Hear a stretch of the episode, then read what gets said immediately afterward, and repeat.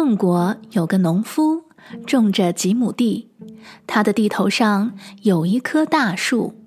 一天，他在地里干活，忽然看见一只兔子，咻，箭一般的飞奔过来，猛地撞在那棵大树上，一下子把脖子折断了，蹬蹬腿就死了。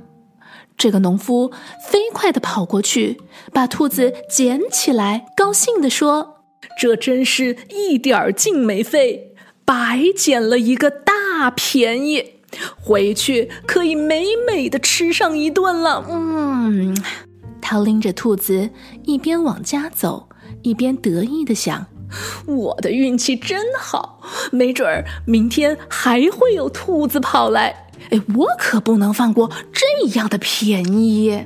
第二天，他到地里，也不干活，只守着那棵大树，等着兔子撞过来。结果等了一天，什么也没等到。他却不甘心，从此天天坐在那棵大树下，等着兔子来撞死。他等呀等呀，一直等到地里的野草长得比庄稼都高了，连个兔子影也没有见到。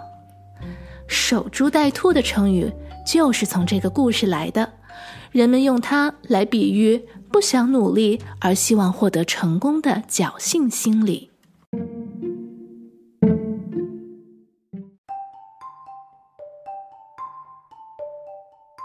从前有一只小猴子，它在井边玩，玩着玩着，它往井里面一看，发现里面有一个月亮。小猴子大叫道：“不好啦，不好啦，月亮掉到井里啦！”大猴子听见了，急忙跑过来，跟着也叫了起来：“糟了，糟了，月亮掉到井里了！”他们这一叫引来了老猴子，老猴子跑了过来，也跟着叫了起来：“糟了，糟了，月亮掉到井里了！”这一下呀，附近的猴子都听见了，大家都跑了过来，然后大家都跟着叫了起来：“糟了，糟了，月亮掉到井里啦！咱们快把它捞上来吧！”猴子们纷纷爬上了井旁边的大树。老猴子第一个倒挂在大树上，拉住了大猴子的脚。大猴子也倒着挂着，又拉住了另外一只猴子的脚。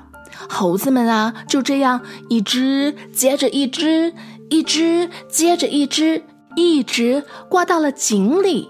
小猴子挂在最下面，于是小猴子伸手去捞月亮。可是他的手刚碰到水，月亮就不见了。这个时候，老猴子觉得有点不太对劲。他一抬头，看见月亮还挂在天上啊。于是他喘着气说：“唉，不用捞了，不用捞了，月亮好好的挂在天上呢。”听到这里，小朋友想一想，“水中捞月”这个成语。是什么意思呢？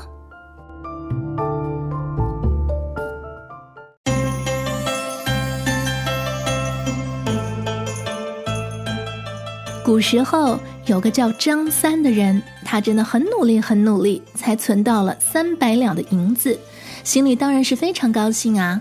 但是他总是怕别人偷他的银子。所以他就找了一只箱子，把三百两的银子都钉在箱子当中，然后埋到了房屋后面的地下。可是啊，即便如此，他还是不放心，他怕别人会来挖他的银子。于是他想了一个他自己认为非常巧妙的办法，就是在纸上写了七个字：“此地无银三百两。”然后贴在房屋外墙角边的墙上，没想到他的举动都被隔壁的王二看见了。半夜的时候，等大家都入睡了，王二翻过院墙，在屋子后面挖到了装银子的木箱子。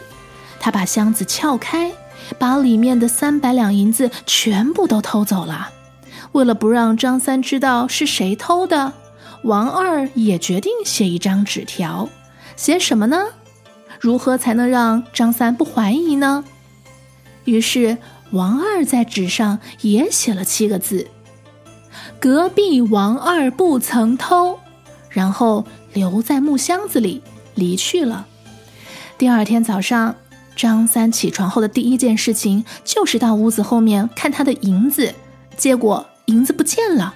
看到箱子里有一张纸条，隔壁王二不曾偷，他恍然大悟，原来啊是他自作聪明。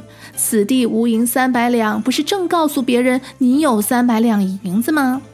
这种多余的做法，往往都是为了掩盖一些秘密才做出来的多余举动，结果会弄巧成拙，起到相反的作用。所以，我们常常会听到别人说：“你极力说这件事与你无关，可是你的脸却红红的，这真是此地无银三百两。”或者，你也会听到这样的造句。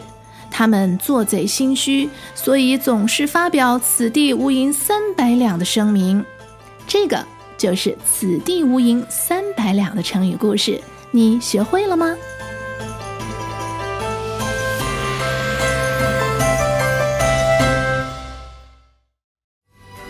今天的故事就到这里了。如果你喜欢我们的故事，请不要忘记订阅频道，开启小铃铛。也欢迎你在收听的播客平台给节目满星好评。